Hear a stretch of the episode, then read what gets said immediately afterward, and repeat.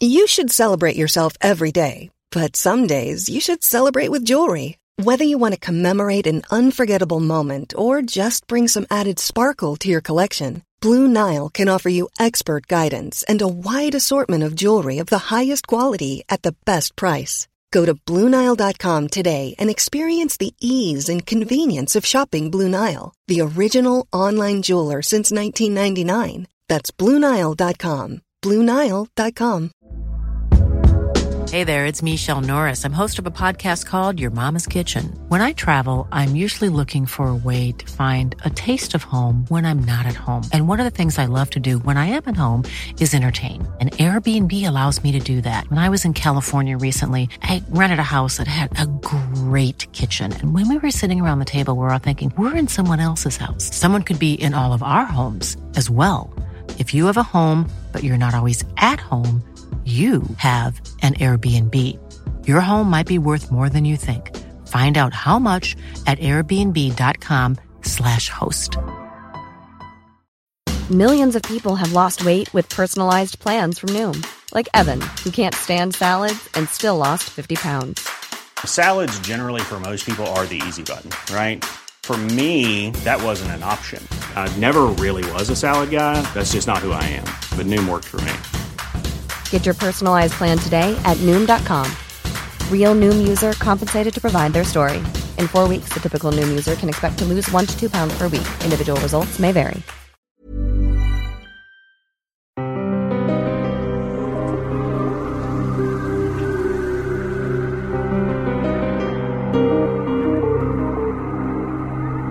Shan made the longest crawl in history to avoid crawling before tyrants.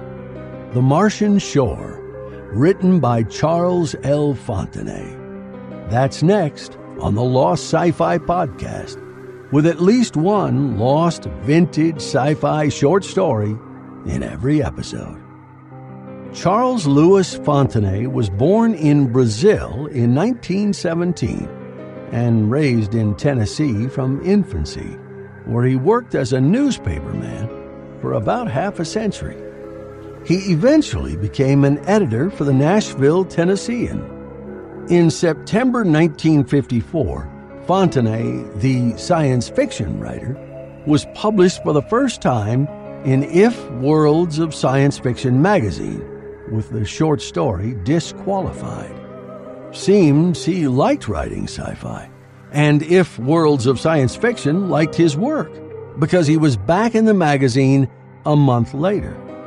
Fontenay wrote a handful of novels and almost 40 short stories in the 1950s.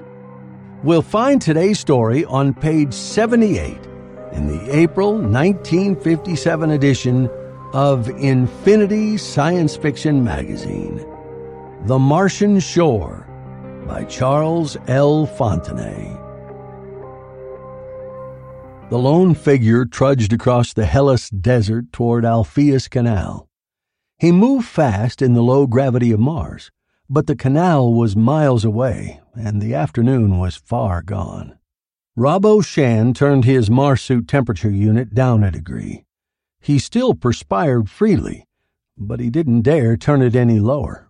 Only a green earthen would ignore any survival factor when stranded on the Martian desert. Shan had no map, no compass. But he remembered there was a private dome in the middle of the canal, just about due east from him. He didn't have enough oxygen to reach it. They had seen to that. But he'd still try till he died. The brand itched on his forehead and scalded in the sweat that poured down from his close cropped blond hair. With his Mars helmet on, there was no way to scratch it. It throbbed. Even if he reached the dome, or any dome, that brand guaranteed that he would be shot on sight. Soldiers of the Imperial Government of Mars had dropped the jet copter to the sand hours before and turned Robbo Shan out to die. He had stood on the red sand and watched the copter with the four winged eagles painted on its sides as it rose and fled away from him in the direction of Mars City. He smiled grimly. The imperial constitution did not permit the government to kill a man outright, no matter what his crime. This was the way they did it instead. Robbo Shan's crime was simple. He believed in the old democratic form of government the Martian dome cities had had after the Martian people won their freedom from the Earth corporations in the Cheriks uprising and had recently lost. Shan had talked democracy, and under the new imperial government, that was treason. There was no appeal from his sentence. If he lived, and how could he live without food or oxygen, he was an outcast. It was a peculiar legal contradiction. The government was prohibited from executing him outright, but once he had been branded, it was the duty of every loyal citizen to shoot him dead on sight. Shan checked his oxygen dial. There was only about an hour's supply left. He couldn't cut his use of it down. Instinctively, his hand dropped to his belt, but the vial of suspensine he'd carried so long was not there. They wouldn't leave him that. Suspensine was a drug that could put a man in suspended animation for 24 hours. It was used in such emergencies when oxygen ran low, to preserve life until rescue came. What good would it have done him anyhow? There would be no rescue for him. The radio equipment had been removed from his Mars helmet. Even if it hadn't, no one would help a branded man. He saw the green expanse of the canal when he was still far away from it. It was a thin line that broadened as he approached, panting, getting the best he could from his weary legs with long floating leaps. He reached the edge of the cliff. The canal was a hundred feet below him, too far to jump, even on Mars. He walked a mile southward along the rim, seeking a downward ledge. There was no ledge. But Shan found a roughness of projecting rocks where the cliff was not entirely perpendicular. He scrambled down. He jumped down the last twenty feet.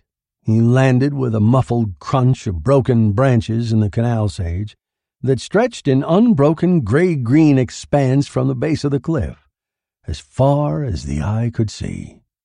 He got to his feet. The canal sage was uniformly knee high. It was so close packed that the tops formed an apparently solid carpet on the canal bottom. He checked his oxygen dial. Only fifteen minutes' supply left. Even if he were on course, the private dome was at least twenty miles away. He was in the shadow of the cliff here. The small sun of Mars was low in the west. Above him, the brightest stars already shone in the dark blue sky. The cold of night was beginning to descend. There was frost on the leaves of the canal sage. He switched his Marsuit temperature control from cool to heat, but left it low.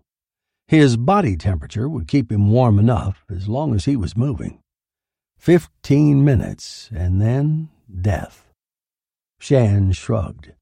He started walking straight away from the cliff toward the distant sunlight that still touched the canal sage to the east. His passage through the plants left a path behind him, a path that slowly closed again, as though the canal sage moved deliberately to heal the break. His only hope in that fifteen minutes was to find a giant canal cactus. All Martian plants, the botanists had decided, kept their oxygen supply in their hollow interiors. A full grown canal cactus was 40 feet tall and 20 feet across. If he could break his way into one, it was big enough to supply him with both oxygen and water. But there was no canal cactus in sight, and he could have seen one miles away above this flat expanse of knee high sage. He moved along stubbornly, the canal sage dragging at his feet. He watched the needle of the oxygen dial sink slowly toward the empty mark. The needle hit zero. Shan stopped. He shook the perspiration from his eyes and looked around him, straining for distance. No friendly cactus reared anywhere above the gray green sea of sage. No flash of sunlight revealed a distant dome. There was only the frost rimmed expanse of leaves stretching away, the dark cliff rising behind him, and the cold, star studded sky overhead. Shan felt that he was suffocating. Was the residue of oxygen in his Mars suit really depleting that fast? Or was it the frantic rebellion of his mind against inevitable death? A great anger swept over him, and with it, a bitter defiance. He fumbled at the winged nuts that locked his Mars helmet in place.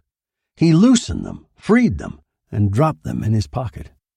With a wrench, he unsealed the helmet and lifted it from his head. He lifted his naked face to the thin air of Mars. Dizziness swept over him, and with it, nausea. The stars spun in the blue black sky and went out for him. He toppled forward, the useless helmet falling from his hands. His unconscious body crashed through the frosty foliage of the canal sage to the turf beneath. Shan opened his eyes. At once he was amazed. He had not expected to open them again, ever. It was impossible that he should. He was cold. The cold of death? No, he wouldn't be feeling that. He was in utter blackness, with a fragrant, woodsy aroma in his nostrils. He was lying flat on his stomach, on a surface that was not soft, but springy. Had he been rescued? Was he in a hospital somewhere? In a dome? He moved his fingers. They clutched chill, moldy sod. But he was breathing. The air was sweet and keen, like the air of a terrestrial mountain top. He was alive. He pulled his knees under him slowly and sat up. His bare head struck a flimsy, rustling barrier and thrust through. The air rushed from his lungs, and he gasped in the thin, icy cold Martian air. He had a single glimpse of jeweled stars and a velvet sky before he threw himself prone beneath the foliage again. He lay there, recovering his breath. Slowly, realization came to him. He was under the canopy formed by the foliage of myriads of canal sage plants. The leaves formed a tightly packed roof 18 inches above the ground. Perhaps the plants did store oxygen in their hollow stems, but they trapped it beneath the solid cover of their foliage too, forming a thin layer of breathable atmosphere along the surface of the canal. Shan laughed, a harsh, dry laugh. For years, people have been crunching around through the canal sage, harvesting it sometimes for fuel and other purposes. All that time, they had not realized they were wading through a layer of breathable oxygen at their very ankles. The foliage trapped the daytime heat, too. That was why Shan was only cold instead of nearly frozen. Carefully, he got to hands and knees and began to crawl. At once he ran into a tangle of plant stems. He could make no headway. He subsided and lay down again, thinking it over. He was hungry and thirsty. Canal sage was better cooked, but it was edible raw. All he had to do was reach out his hands and cram the thick leaves in his mouth being careful not to denude too much of the canopy above him. After a while, he was well fed. The leaves had partially assuaged his thirst, too. As long as he stayed below the canal sage foliage, he could live. He had air, food, and water. The roof of plants kept out the night cold, but he could not get to his feet. If he wanted to reach the dome, he would have to crawl 20 miles on hands and knees, without the sun and stars to guide him through the tangled stems. At least he was alive, and that was more than he had expected. He went to sleep. When he awoke, he was lying on his back, and the canal sage foliage was a sheet of golden green above his face. It was daytime. No shaft of sunlight broke through the leaves, but they were a pulsing foam of translucence. The sun itself was a brighter spot in the roof of light. The stems of the canal sage plants were not nearly as close together as they had seemed in the darkness. Most of them were at least a foot and a half apart. There were no leaves on the plants below their bushy, flattened tops, and the ground below them was a springy mattress of decaying leaves and twigs. He could move through it, though it would be hard on his hands and knees. The sun would show him his directions, if he knew what time it was. He had no watch. They didn't waste expensive items like that on men condemned to die in the desert. He thrust his head momentarily above the foliage and located the cliffs in the west. It was morning, apparently about 0800. He had some difficulty rigging a harness, but at last he managed to attach the Mars helmet to his belt. He might need it again. He ate again and began crawling eastward. The plant stems were not hard to thrust aside with his shoulders when they could be seen. But crawling was a lot harder than walking. After a while, he realized that his Marsuit heating unit was still on. He turned it off. He wouldn't need it again until, or unless, he reached a dome. Twenty miles is a long way to crawl, even on Mars. At the end of two days, he had not found the dome he sought, and his palms and knees were raw. He had learned to push his head into the foliage so he could still breathe a little for a short time and thrust his eyes above the canal sage to survey the terrain around him. He did this periodically, but there was no dome to be seen. As the shadow of the distant cliff, now dim in the blue haze, crept across the canal sage toward him on the second day of his odyssey, he saw the rounded top of a canal cactus reared above the sage. It was about two miles away. He ducked beneath the leaves and crawled. When darkness caught him, he forced himself to interrupt his quest. Trying to crawl at night with nothing to indicate direction might just take him farther from his objective. Early the next morning, he reached the base of the cactus, a solid wall of olive green across the limited horizon of his nether world. He had no knife, nothing at all with a cutting edge. He didn't want to break his Mars helmet, even if he could. He began to crawl around the foot of the giant plant, almost hopelessly seeking an opening. Surprisingly, he found one, but it was small. It was about eight inches in diameter, and it looked as though it had been gnawed. Shan propped his chin on his hands and considered. During the two days he had moved beneath the canal sage foliage, he had seen no sign of animal life. Except for the Martian natives, intelligent creatures who did not breathe, but assimilated oxygen from plants and soil and stored it compressed in their tissues, no animal life had been found on Mars. The Martians, with bodies of almost human size, walked on long, stilt like legs and were strict vegetarians. Reports by occasional canal settlers that they had found traces of animal life without seeing the animals, were discounted. But this hole in the canal cactus looked like it had been made by an animal. The stems of the canal sage were not large, but they were stiff and woody. Shan found a dead stalk lying on the ground, broke it to a jagged point, and started to work on the edges of the hole. It took him most of the day, but near nightfall he had enlarged the opening until it would admit him he crawled into the hollow cactus. It was darker inside than outside, but not completely dark. He was in a giant ovoid room lit by a dim green twilight. It was good to stand up straight again, even though the floor curved downward from his entranceway. The occasional drip of water sounded in his ears. Moving forward slowly, he was able to distinguish a small, shallow pool in the low center of the cactus hull. Since the shell of the big plant curved downward from the entrance, the pool must have been several feet below ground level. Shan had not tasted free water since he had emptied his canteen on the desert and thrown it away four days before. He dropped to his knees, unmindful of their rawness, and drank greedily. The water was fresh and cool, with some of the taste of the cactus plant in it.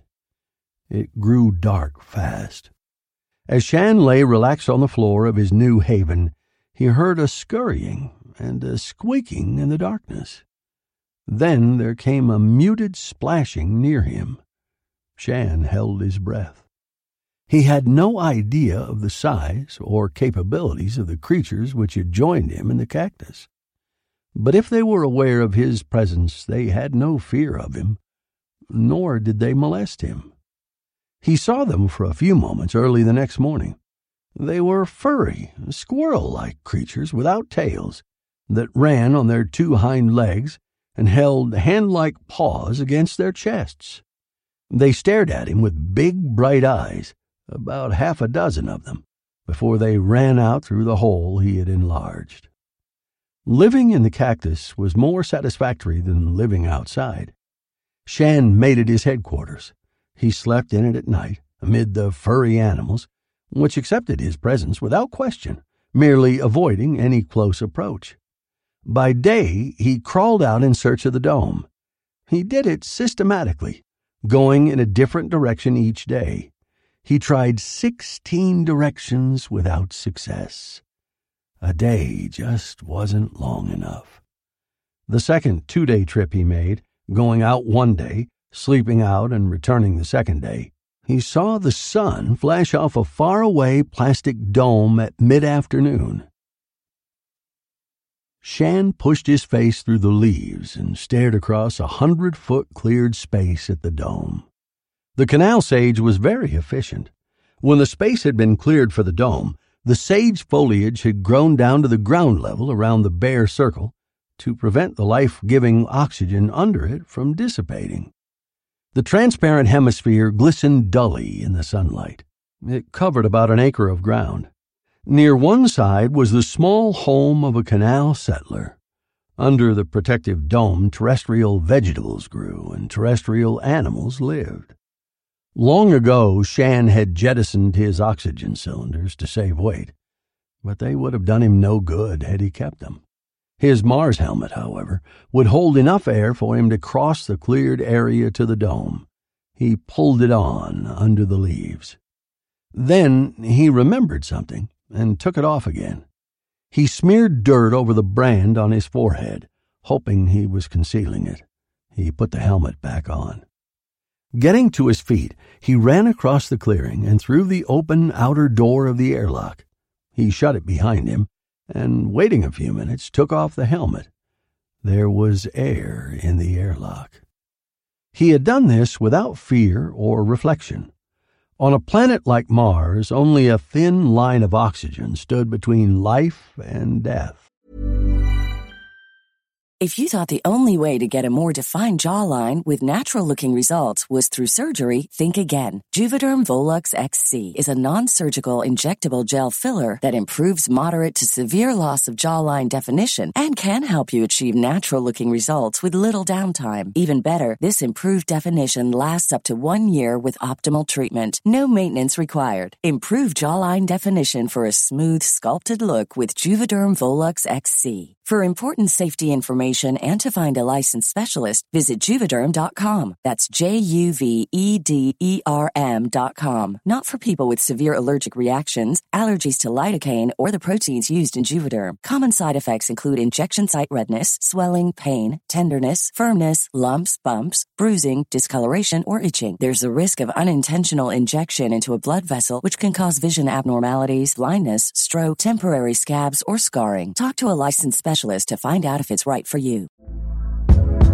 Hey there, it's Michelle Norris. I'm host of a podcast called Your Mama's Kitchen. When I travel, I'm usually looking for a way to find a taste of home when I'm not at home. And one of the things I love to do when I am at home is entertain. And Airbnb allows me to do that. When I was in California recently, I rented a house that had a great kitchen. And when we were sitting around the table, we were all thinking, we're in someone else's house. Someone could be in all of our homes as well. If you have a home, but you're not always at home, you have an Airbnb. Your home might be worth more than you think. Find out how much at airbnb.com/slash host. The outer door to every airlock on every dome stood open, unless the inner door was open, and oxygen automatically filled the airlock when the outer door was closed. It was a custom which could save lives. The inner airlock door was a different proposition. No one liked to be caught unawares by visitors. It was locked. Shan knew the closing of the outer airlock door had set off an alarm inside the dome. He waited. He could see the house and the gardens, a little distorted, through the transparent plastic of the inner door. After a few moments, a figure emerged from the house and approached the airlock. When the figure got closer, it became a young woman in the shorts and blouse customarily worn inside the domes. She held a heat gun in her hand. Who is it? she asked through the communicator. I'm Robbo Shan, he answered. I'm a government mail pilot. My plane went down on the desert. Why didn't you wait for rescue? Radio went out before I crashed. Helmet radio, too. I'll have to call for help from here. You can wait in the airlock. I'll radio Mars City. I'm hungry, he said, and thirsty. That was an appeal that could not be ignored. I'll let you in, she said after a moment's hesitation. But I have a gun. I don't, he answered, spreading his hands and turning so she could see all around his belt. The inner airlock door opened, and Shan entered the dome. The smell of the air brought memories of his boyhood on Earth. The girl stood away from him, holding the heat gun on him steadily. She had brown eyes and red gold hair that tumbled to her shoulders. Shan judged her to be about seventeen years old. Shan smiled at her through his blond beard, and she lowered the muzzle of the gun. He could move now, but they probably were being watched from the house, and any minute she might discover the brand on his dirty face. Where's your father? he asked. Or your husband? Where are your oxygen tanks? she countered the gun coming up again. Ran out of oxygen, he replied. They're in the sage just outside the dome. I got here just in time. The straps broke on them, and I'd been carrying them in my arms for six hours. Apparently, the answer satisfied her. I'm Laurie McDowell, she said. My father hasn't come in from the mine yet. Come on up to the house. Now? No. They probably were still being watched from the house. He walked across the lawn of earth grass with her. It was a small plastic brick house, like any Martian house.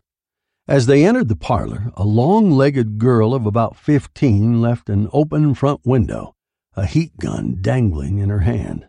Is he harmless, Laurie? she asked. I think so, said Laurie. Mr. Shan, this is my sister, Valley. Valley McDowell laid her heat gun on a table and held out a hand to Shan in frank welcome. Her hair was black, and her deep blue eyes held more curiosity and less reserve than those of her sister. Laurie had laid her gun aside, too. His task would be made easier, Shan thought, by the fact that these teenage sisters probably didn't see a young man oftener than once a year and were lonesome. I'd like to talk to your mother, girls, said Shan more to confirm a suspicion than anything else. Mother's dead, said Valley. We live here alone with father. But we can take care of ourselves, Mr. Shan, warned Laurie, her hand near her gun. I'm sure you can. Do you mind if I clean up a little? Bathroom's across the hall, said Laurie. I'll fix supper. The Mars suits were hanging in the hall Laurie's, Valley's, and an extra one that looked like it was big enough for Shan.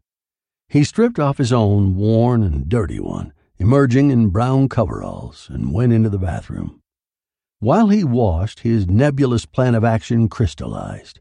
First, he must gain possession of the heat guns in the house and cripple the dome radio. It would be dangerous, maintaining constant watch over three hostile people, but he could live here indefinitely while evolving a permanent plan of existence. He found gauze and adhesive tape in the bathroom cabinet and put a bandage over the flaming brand on his forehead. He walked out into the parlor. I called Mars City and told them to send a rescue copter, said Valley, gesturing toward the radio in the corner. Say, what happened to your head? Banged it on the corner of the cabinet, said Shan. What did Mars City say? Haven't got a reply yet. Should hear from them in a minute. He hadn't expected the radio message to be sent until the girl's father arrived. This changed his plans. Now he'd have to appropriate a Mars suit and supplies and flee in the dome's ground car. What then? He didn't know. There could be no refuge for condemned Democrats anywhere on Mars. Valley's gun was strapped to her side now. Laurie evidently had taken her own weapon into the kitchen with her. Laurie was taking no chances and not letting her sister take any. I left my watch in the bathroom, said Shan, and went back into the hall. Quickly, he appropriated the hypodermics of suspensine from the pockets of two of the Mars suits and stepped back into the parlor. Here comes Mars City now, said Valley, donning the earphones. He stepped up behind her as she turned to fiddle with the dials. His left hand clasped over her mouth, while with his right he plunged the needle into the fleshy part of her upper arm. Dropping the empty hypodermic vial, he caught her wrist as she reached for her gun. In a moment, Valley went limp. She would remain in suspended animation for approximately 24 hours. The other hypodermic syringe in his hand, Shan moved through the dining room toward the kitchen. Has father come in yet, Valley? called Laurie. She's still talking to Mars City, said Shan, entering the kitchen. Laurie was standing at the stove, her back to him. He reached her in a single floating stride. Her shorts clad rump presented the best target, and he jabbed the needle into it. She straightened with a yelp, and he snatched the heat gun from her holster at the same time. Whirling on him, she grappled with him, but he held the gun above his head, out of her reach, until she collapsed in his arms. He laid the heat guns together on the radio table and carried the girls into a bedroom across the hall. He stretched the still figures side by side on a bed and pulled the sheet up to their chins. He would have to ambush their father and get the ground car. He stepped back into the hall, closing the door behind him. You're covered with a heat gun, Robbo Shan, said a man's voice from the front door. The red headed man, still in his Mars suit but unhelmeted, stood just inside the front door, pointing the gun at Shan. There was death in his eyes. I suppose you're McDowell, said Shan carefully. It had to be. Of course, McDowell's Mars helmet radio would have been tuned to the Dome channel, and he'd have heard what Mars City was telling Valley. What have you done to my girls? demanded McDowell ominously. Tell me, before I kill you. I've been trying to help them, said Shan calmly. I believe it's something they ate for lunch just before I got here. They're pretty sick. I put them to bed. Alarm appeared on McDowell's face. Turning his back on the man, Shan went back into the bedroom. Gun in hand, McDowell followed him hastily. Laurie! Valley! cried McDowell at the sight of his unconscious daughters. Anxiously, he brushed past Shan. Shan hit him behind the head with the edge of his palm as he passed. McDowell pitched forward, and Shan leaped to catch the gun that arced from his hand. When McDowell sat up, dazed, a moment later, Shan had him covered. Your girls are under suspensine, said Shan. I'm not going to hurt any of you. I just want a Mars suit and your ground car. He motioned with the heat gun and followed McDowell out of the bedroom. Shan appropriated the two guns from the radio table, then made McDowell stand by the living room window, in his line of sight from the Marsuit racks in the hall. You'll never get away, you damned traitor, snapped McDowell. I can make a good try, reported Shan pleasantly. He checked the supplies of the largest Mars suit with one hand, holding the gun on McDowell with the other. A ground car can't outrun planes, but I think I can make the cactus forests of the Hadriacum lowlands before they spot me.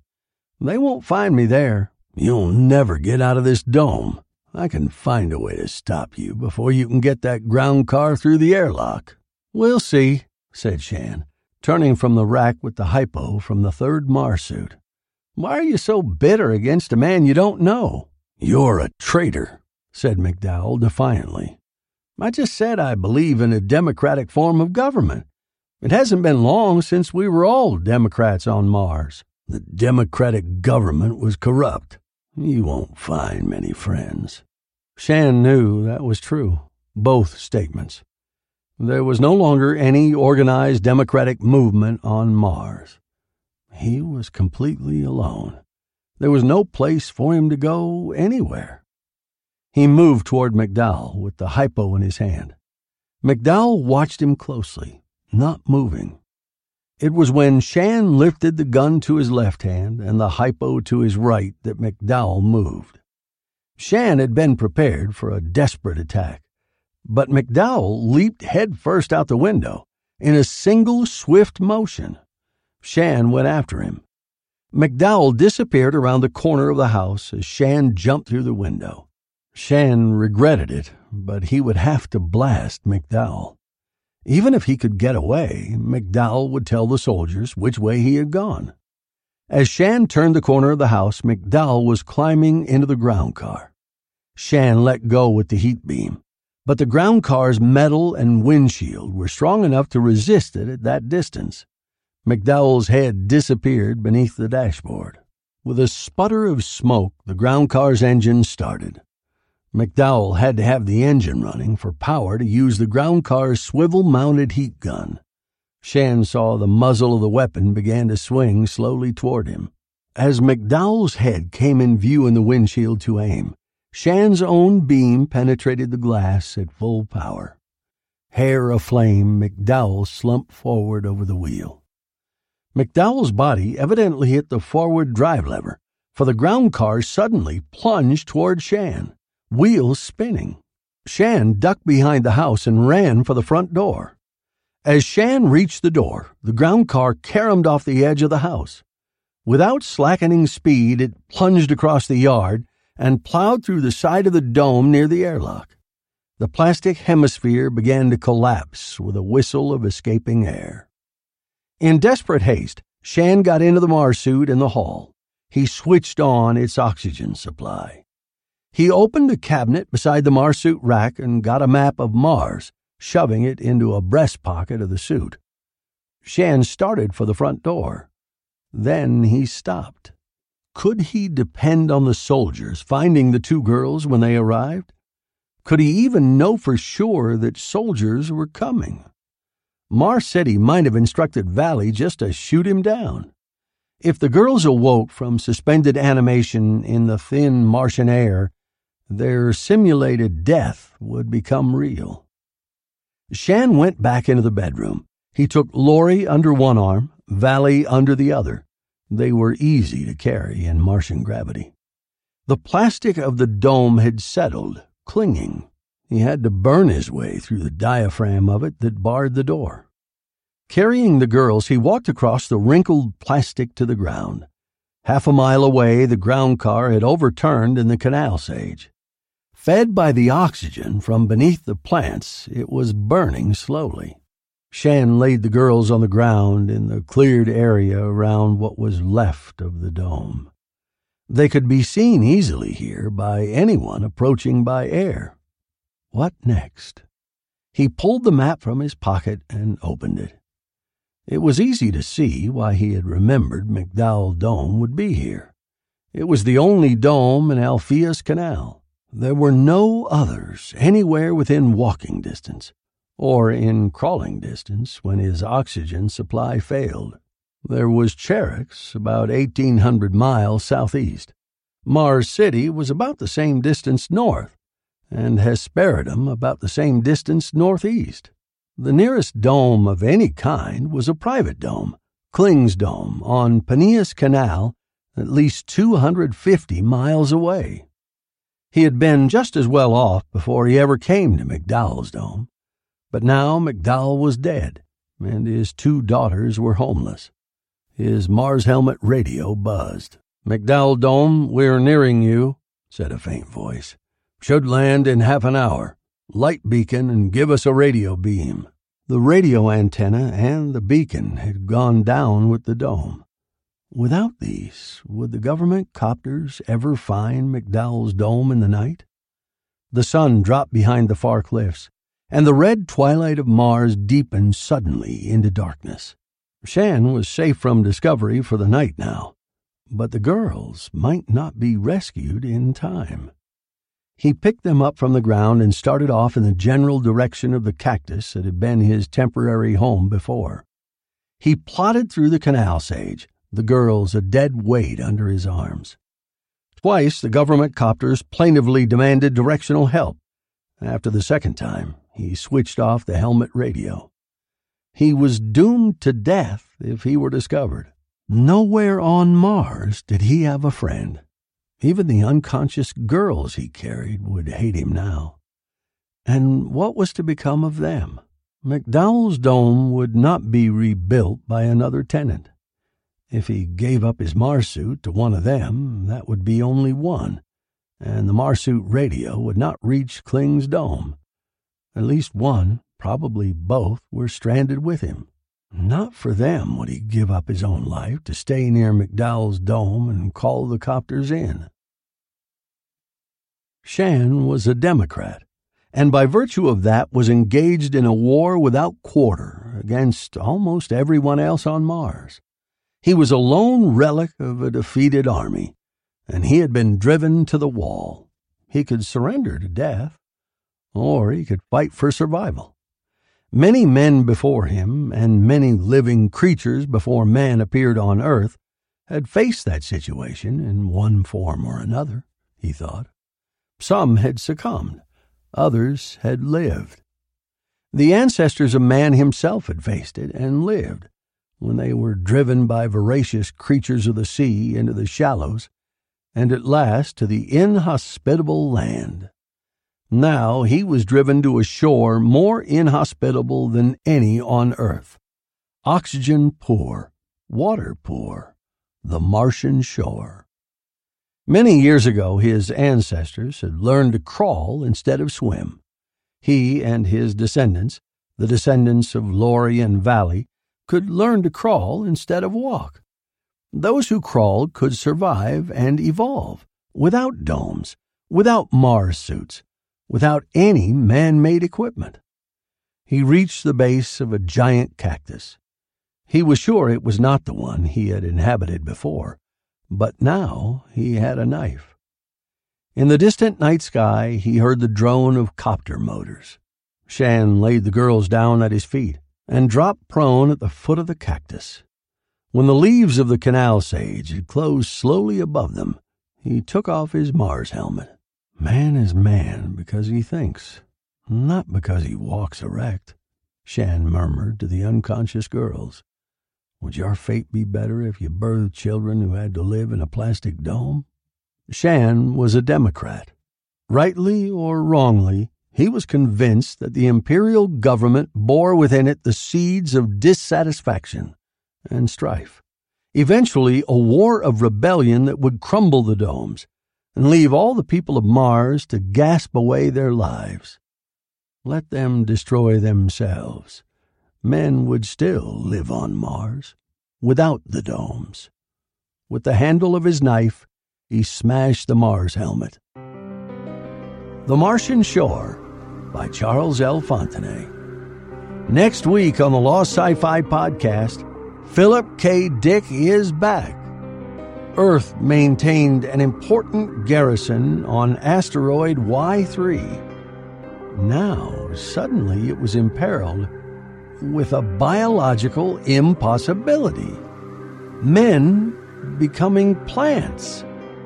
That's next week on the Lost Sci Fi Podcast, with at least one lost vintage sci fi short story in every episode.